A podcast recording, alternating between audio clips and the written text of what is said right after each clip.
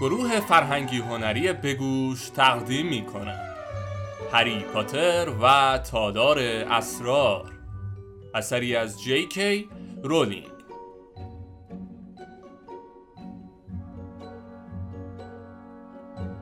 فصل دوازده. معجون مرکب پیچیده. همین که به بالای پلکان سنگی رسیدند پروفسور مکگوناگال چند ضربه به در زد. در به آرامی باز شد و آنها داخل شدند. پروفسور مکگوناگال به هری گفت که همانجا منتظر بماند و او را در اتاق تنها گذاشت و رفت. هری به اطرافش نگاه کرد. در همان نظر اول یک چیز کاملا آشکار بود. از میان دفترهای اساتیدی که هری آن سال دیده بود دفتر پروفسور دامبلدور از همه جالبتر به نظر می رسید. هری داشت از ترس زهره ترک می شد زیرا گمان می کرد او را از مدرسه اخراج خواهند کرد. وگرنه مشتاقانه از این فرصت استفاده می کرد و با دقت و حوصله به تماشای آنجا می پرداخت.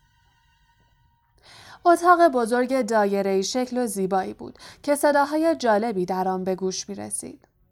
چندین ساز عجیب بر روی میزها با پایه های باریک و ظریف قرار داشتند که قشقش و فرفر می کردند و از آنها گاه و بیگاه دود ابر مانندی خارج می شد.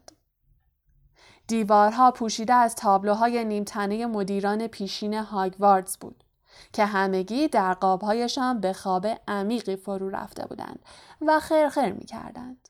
میز بزرگی با پایه هایی به شکل پنجه جانوران در اتاق بود و در قفسه پشت آن یک کلاه جادوگری بزرگ و رنگ رو رفته نخنما به چشم می‌خورد که همان کلاه گروه بندی هاگوارتز یا کلاه قاضی بود. هری لحظه مردد ماند. با احتیاط به جادوگران و ساهره هایی که روی دیوارها به خواب رفته بودند نگاهی انداخت. هیچ ضرری نداشت که کلاه را پایین بیاورد و بار دیگر آن را بر سر بگذارد. فقط می‌خواست بفهمد فقط می‌خواست مطمئن شود که کلاه او را در گروه مناسبی انداخته است یا نه. به آرامی میز بزرگ را دور زد و کلاه را از قفسه برداشت و آهسته بر سرش گذاشت. کلاه بزرگ بود و درست مثل دفعه قبل که آن را بر سر گذاشته بود جلوی چشمهایش را می پوشند. هری به تاریکی درون کلاه خیره نگاه می کرد و منتظر بود. آنگاه صدای ضعیفی در گوشش گفت چی شده هری پاتر؟ چرا انقدر بیقراری؟ هری زیر لب گفت منو ببخشین که مزاحمتون شدم. می‌خواستم ببینم کلاه با زیرکی گفت. می‌خواستی ببینی من تو رو توی گروه مناسبی انداختم یا نه؟ آره تعیین گروه برای تو کار مشکلی بود اما من روی حرف قبلی خودم هستم. قلب هری در سینه فرو ریخت و کلاه ادامه داد. گروه اسلیدرین برای تو خوب بود. بار دیگر قلب هری در سینه فرو ریخت. از آنجا که منظور کلاه را دریافته بود آن را از سرش برداشت. کلاه زشت و بیرنگ و رو از دستش آویخته بود. هری که منقلب شده بود کلاه را در قفسه گذاشت. کلاه ساکت و بی حرکت بود. اما هری با صدای بلند به او گفت تو اشتباه می‌کنی. کلاه حرکتی نکرد. هری بدون آنکه چشم از آن بردارد عقب رفت. آنگاه صدای عجیب و حیرت انگیزی از پشت سرش باعث شد برگردد. او در اتاق تنها نبود. بر روی جایگاه طلایی رنگ ویژه پرندگان که پشت در قرار داشت، پرنده ای نشسته بود که به یک بوغلمون شباهت داشت. نیمی از بال و پرش ریخته بود. هری به آن خیره شد. پرنده نیز به او نگاه کرد و بار دیگر صدای عجیبی از خود درآورد. به نظر می رسید که پرنده بیمار است. چشمهایش بیحال و همان وقت که به هری نگاه می‌کرد چند پر از پرهای دومش افتاد. هری در این فکر بود که در آن وضعیت همین را کم دارد که پرنده دستآموز دامبلدور در حضور هری بمیرد. اما در همان لحظه پرنده آتش گرفت. هری از تعجب فریادی کشید و به سمت میز رفت تا شاید لیوان آبی پیدا کند. سراسیمه به اطراف نگاه کرد اما چیزی نیافت. در این میان پرنده که به یک گلوله آتشین تبدیل شده بود جیغ بلندی کشید و لحظه ای بعد جز یک کپه خاکستر سرخ و آتشین بر روی زمین چیزی از آن باقی نماند. در دفتر باز شد و دامبلدور با قیافه محزون و غمزده وارد شد. هری که نفسش بند آمده بود گفت پروفسور پرندتون من نتونستم هیچ کاری بکنم. پرندتون آتیش گرفت. دامبلدور لبخند زد و مایه حیرت و شگفتی هری شد و گفت دیگه وقتش بود. خیلی وقت بود که از ریخت و قیافه افتاده بود. دائم بهش می‌گفتم یه خورده بجنب. دامبلدور از مشاهده چهره مبهوت هری کرکر خندید و گفت فوکس یه قغنوس هری. قغنوسا وقتی زمان مرگشون می‌رسه آتش می‌گیرن و دوباره از خاکستر متولد میشن نگاش کن هری درست به موقع به کپه خاکستر نگاه کرد و جوجه چروکیده و ضعیفی را دید که از زیر خاکستر سر درآورد. جوجه نیز مانند پرنده‌ای که در ابتدا دیده بود زشت و بدقواره به نظر می رسید. دامبلدور پشت میزش نشست و گفت خیلی بد شد که درست روزی که آتیش گرفت دیدیش. بیشتر مواقع پرنده زیبا و باشکوهیه. پروبالش قرمز خوشرنگ و طلاییه. ققنوس ها موجودات جذاب و شگفتآوری بارهای خیلی سنگین و براحتی هم می‌کنن و اشکشون نیروی شفابخش داره. و در ضمن حیوانای وفاداری هم هستن. هری از آتش گرفتن فوکس چنان بحث زده شده بود که فراموش کرد برای چه به آنجا آمده است. اما همین که دامبلدور روی صندلی پشتی بلندش در پشت میز تحریر نشست و با چشمهای آبی روشن نافذش موشکافانه به هری خیره شد همه چیز را به یاد آورد. قبل از آنکه دامبلدور شروع به صحبت کند در دفتر با شدت باز شد و هاگرید سراسیمه به داخل اتاق قدم گذاشت. کلاهش را روی موهای سیاه و نامرتبش بالا کشیده بود و آشفتگی و حراس در نگاهش موج می‌زد.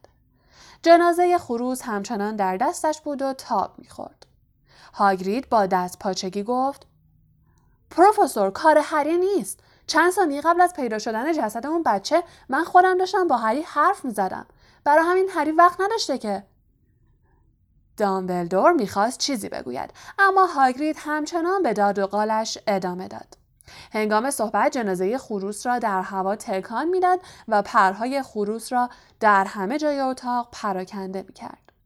او گفت امکان نداره کار هری باشه. اگه لازم باشه حاضرم حتی جلوی وزیر سحر و جادو قسم بخورم. هاگرید من؟ شما اشتباه می‌کنین قربان. من می‌دونم کار هری نیست. دامبلدور با صدای بلند گفت هایرید کی گفته من فکر می‌کنم هری به اونا حمله کرده؟ خروس بیجان از دست هاگرید آویزان ماند و گفت اه باشه پس من بیرون منتظر میمونم آقای مدیر. سپس با شرمندگی از اتاق بیرون رفت. هری با امیدواری گفت پس شما فکر نکردین کار من بوده؟ دامبلدور پرهای خروس را از روی میزش پایین ریخت و در حالی که هنوز چهرش غم زده بود گفت نه هری به هیچ وجه همچین فکری نکردم. دامبلدور نوک انگشت های کشیدهش را به هم چسبانده بود و هری را از نظر می گذراند. هری با نگرانی منتظر بود. دامبلدور به نرمی گفت می‌خواستم ازت بپرسم چیزی هست که بخوای به من بگی؟ هر چی که باشه. هری نمی‌دانست چه بگوید. به یاد مالفوی افتاد که فریاد زده بود. گن ها دفعه بعدی نوبت شماست. سپس به یاد معجون مرکب پیچیده افتاد که در دستشویی میرتل گریان قلقل می جوشید. بعد از آن به یاد صدای مرموزی افتاد که دوبار شنیده بود و حرف رون را به یاد آورد که می گفت شنیدن صداهایی که کسی نمی‌تونه بشنوه حتی تو دنیای جادوگران نشونه خوبی نیست. همچنین حرفهایی را به خاطر آورد که دیگران پشت سرش می‌زدند و نیز به یاد فکر وحشتناک و سمجش افتاد که او را با سالازار اسلیدرین مربوط می‌کرد. هری سرانجام گفت نه پروفسور هیچی برای گفتن ندارم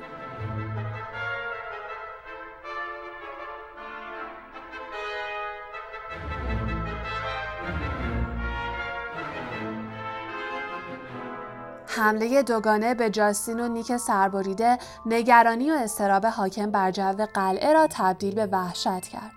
همه بیشتر از سرنوشت نیک سربریده متعجب بودند و همین مایه استرابشان بود.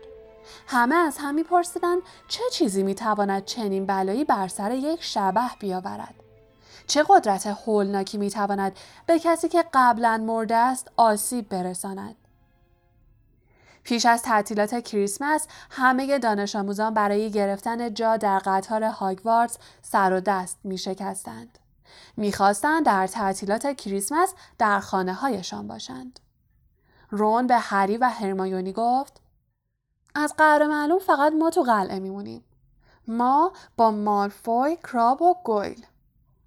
چه تعطیلات خوشی در انتظارمونه. کراب و گل که دنبال روی مالفوی بودن نیز قصد داشتند در قلعه بمانند.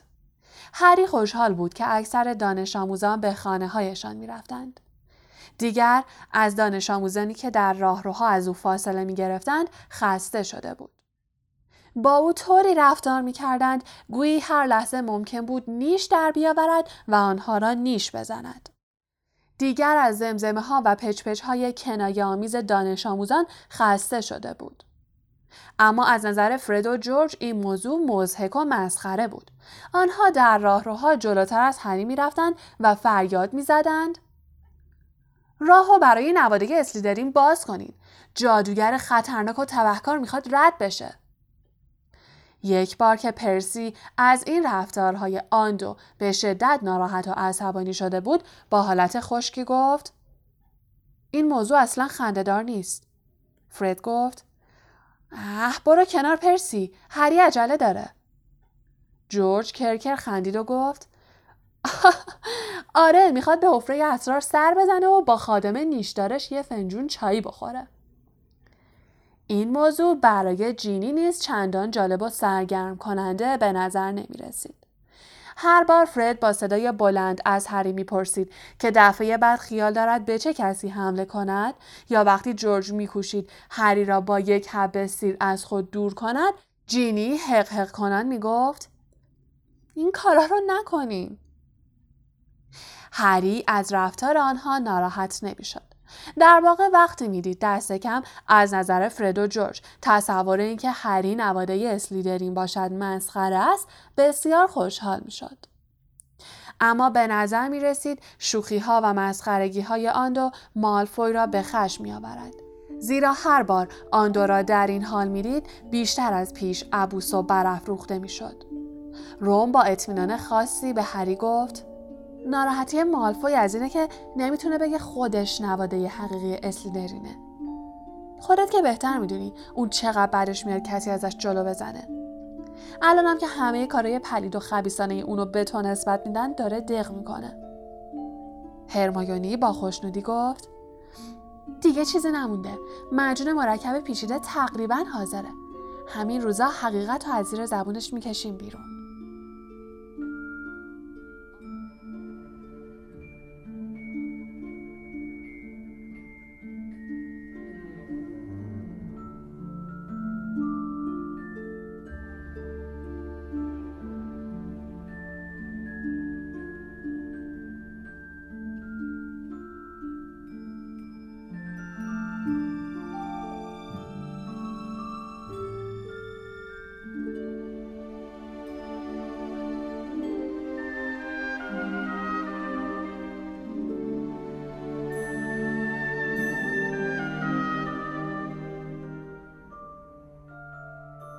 سرانجام ترم به پایان رسید و سکوتی به سنگینی برفی که در محوطه قلعه بود بر فضای مدرسه حکم فرمان شد.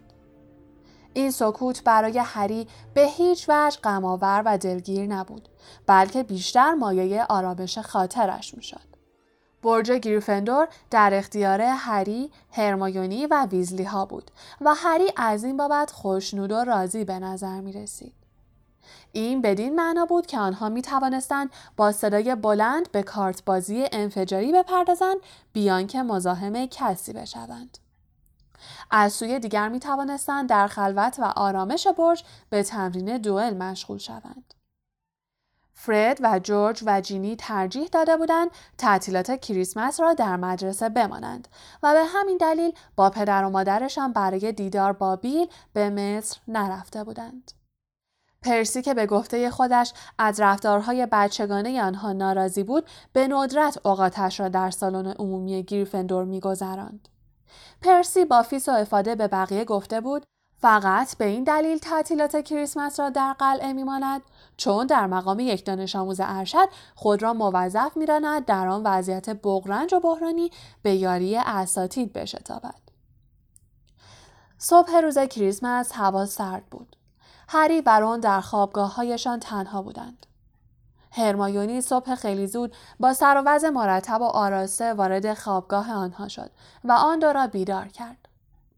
در حالی که هدیه های آن را در دست داشت، پرده های خوابگاه را کنار زد و با صدای بلند گفت بیدار شین دیگه. رون دستش را سایبان چشمهایش کرد و گفت هرمایونی اینجا چی کار می‌کنی؟ تو نباید وارد خوابگاه پسر رو بشی. هرمایونی هدیه رون را به طرفش پرتاب کرد و گفت کریسمس مبارک. الان یه ساعته که من بیدارم. بازم توی مجون حشره توربال ریختم. دیگه حاضره. هری که کاملا هوشیار شده بود ناگهان روی تختش نشست و گفت مطمئنی؟ هرمایونی خالخالی موش رون را کنار زد تا بتواند پایین تخت بنشیند و گفت معلومه که مطمئنم. اگه قرار از این مجون بخوریم به نظر من امشب بهترین فرصته. همان وقت هدویگ پرواز کنان از پنجره وارد شد و روی تخت فرود آمد. بسته بسیار کوچکی به منقارش بود. هری گفت سلام با من آشتی کردی؟ هدویگ آهسته و صمیمانه به گوش هری نک زد و این بسیار ارزشمندتر از هدیه‌ای بود که با خود آورده بود. درزلی ها برایش یک خلال دندان فرستاده بودند. همراه با یک یادداشت که در آن نوشته بود آیا هری می تواند تعطیلات تابستانی را نیز در هاگواردز بگذراند؟ بقیه هدایای هری بسیار رضایت بخشتر از هدیه درزلی ها بودند. هاگرید برایش یک قوطی شکلات مغزدار فرستاده بود و هری قصد داشت آنها را قبل از خوردن کنار آتش بخاری گرم کند. رون کتابی به نام پرواز با تیم کلونز به هری هدیه داد که در آن نکات جالبی درباره تیم کویدیچ محبوبش نوشته بود. هرمایونی برایش یک قلم آورد که از پر زیبا و شکوهمند عقاب درست شده بود. در آخرین بسته یک بلوز بافتنی دست باف و یک کیک آلو بود که خانم ویزلی برایش فرستاده بود. هری یادداشت خانم ویزلی را برداشت و تمام وجودش از احساس گناه لبریز شد. به یاد اتومبیل آقای ویزلی افتاد که بعد از برخورد با بید کتک زن ناپدید شده بود و به یاد برنامه های غیرقانونی و خلافی افتاد که خودش و رون در پیش داشتند.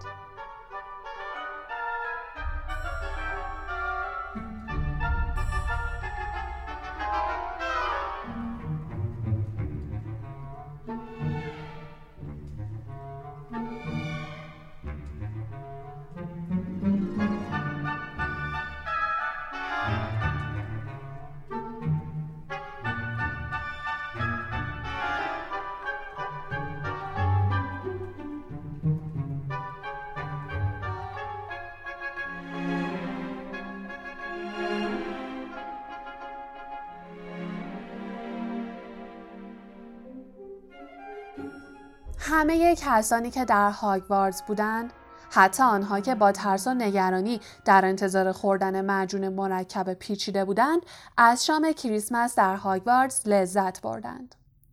سرسرای بزرگ زیبا و با شکوه بود. علاوه بر دوازده درخت کریسمسی که برف رویشان نشسته بود و ریسه های زیبایی از برگ و شاخه درخت راج که به شکل زبدری کشیده شده بودند سقف سهرامیز سرسرای بزرگ آسمان برفی را نشان می‌داد و دانه های برف سهرامیز که گرم و خشک بودند از سقف سرسرا فرود می آمدند. دامبلدور هنگام خواندن چند سرود محبوبش دانش آموزان را رهبری کرد و در این میان هاگرید با هر جام نوشیدنی که می نوشید محکمتر روی میز ضرب می گرفت.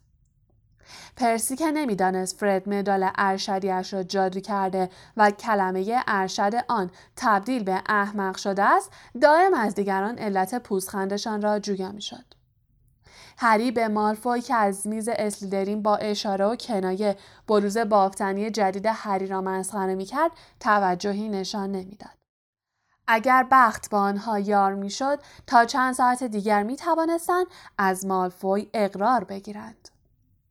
هری و رون تازه سومین بشقاب دسر ویژه کریسمس را خورده بودند که هرمایونی آنها را از سرسرای بزرگ بیرون برد تا برنامه آن شب را قطعی کنند. هرمایونی با حالتی بسیار عادی گویی آنها را به سوپرمارکت میفرستد که پودر لباسشویی بخرند گفت. هنوز به یه ذره از افرادی که شما دوتا باید به شکل اونا در بیاین احتیاج داریم. همونطور که می‌دونین اگه بتونین یه چیزی از کراب و گل تهیه کنین خیلی بهتره. از حرف دیگه باید مطمئن بشین وقتی داریم با مالفوی حرف می‌زنیم کراب و گویل واقعی سر و کلشون پیدا نمیشه. من ترتیب همه چیز دادم. هرمایونی بدون توجه به چهره های ابلهانه هری و رون دو کیک شکلاتی گرد را به آنها نشان داد و به نرمی گفت من توی این کیک ها یه جور شربت خواباور ساده ریختم. تنها کار شما دوتا اینه که اینا رو یه جایی بذارین که به دست کراب و گویل برسه. خودتون که می‌دونین اونا چقدر شکم و پرخورن. اگه اینا به دستشون برسه از خوردنش نمیگذرن. وقتی خوابشون برد باید چند تا تارموشون رو بکنین و خودشون رو توی کمد جارو قایم کنین. هری و رون با تعجب و شگفتی به هم نگاه کردند و گفتن هرمایونی فکر نمی کنم. اما اگه نقشه عملی نشه چی؟ اما چهره هرمایونی مصمم و قاطع بود و آنها را به یاد پروفسور مگوناگال میانداخت. هرمایونی با حالتی بسیار جدی گفت بدون موهای کراب و گل این مجون به هیچ دردی نمی‌خوره. ببینم مگه نمی‌خوای نظیر زبون مالفوی حرف بکشید؟ هری گفت باشه باشه ولی خودت چیکار می‌کنی؟ تو موی کدومشون رو می‌کنی؟ هرمایونی با خوشحالی شیشه کوچکی را از جیبش درآورد و موی درون آن را نشان داد و گفت من قبلا تهیهش کردم. یارتونه میلیسنت بالس رو توی کلوپ دوئل با من کشتی می‌گرفت؟ وقتی می‌خواست خفم کنه این تارمو روی لباسم جاموند. اون قبل از کریسمس رفت خونشون. تنها کاری که باید بکنم اینه که به بچه های اسلیدرین بگم تصمیم گرفتم برگردم. وقتی هرمایونی با سر و صدا رفت که دوباره معجون مرکب پیچیده را بررسی کند روم با قیافه ماتم زده به هری نگاه کرد و گفت این چه نقشه ای که هیچ جاش درست از در نمیاد